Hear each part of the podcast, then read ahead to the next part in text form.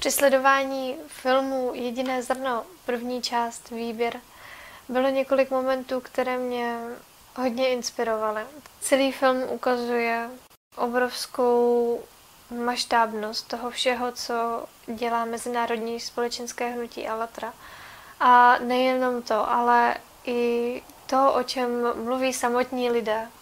My, když jsme začínali s projektem Jediné zrno a šli jsme na ulici brát interview, tušili jsme, že lidé budou mluvit o jednom a tom tež. Ale když koukám na výsledek a vidím to obrovské množství lidí, kteří skutečně mluví o jednom a tom tež, o tom, co tolik inspiruje, o tom nejvnitřnějším, nejkrásnějším, co je v každém člověku, to je možné pocítit tu obrovskou radost a opravdu to vnitřní, co nás všechny spojuje.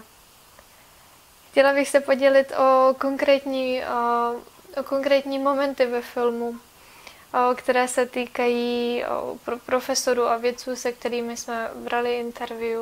Moje vědomí udělalo takovou šablonu, že tři lidé a profesoři jsou jakýsi nadlidé a není možné se s nimi normálně bavit.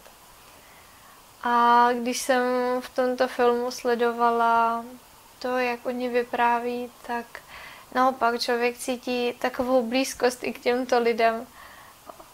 Přichází vnitřní uvědomění, že skutečně není nikdo výš, není nikdo níž, není žádných rozdílů. Všichni jsme lidé a všichni jsme tady na zemi kvůli jedinému cíli. Proto, abychom přišli domů, abychom objevili vnitřní alatru a rozsvítili kdo konkrétně mě ve filmu velmi inspiroval, byl Rami Arkarangia, který mm, popsal znak Alatra. Pro mě bylo šokem, když popsal přesně to, co je napsané v knize Alatra. Protože o, když budu mluvit za sebe, jak kdybych nečetla knihu Alatra, tak mě ani nenapadne nikdy nad takovými věcmi přemýšlet. A ono popsal kruh jako, jako označení Boha, jako symbol Boha. A Ra půl měsíc jako, jako jeho energii, jako křídla, jako tu sílu, která jde od Boha, tvořivou sílu. A tak i v knize Alatra se píše, že Alat je tvořivá boží síla. Když mluvil o slově urvan, které pochází z kořené var, a var znamená výběr a urvan je osobnost, ta část, která, která přijímá volbu, která volí.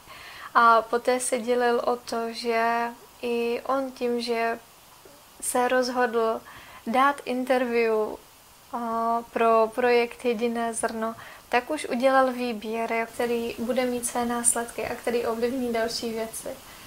A dal pochopení toho, jak je to i v životě. Když děláme výběr, tak už nevidíme to, co projde, projde potom, to, k čemu náš výběr povede. Ale ono se to stane.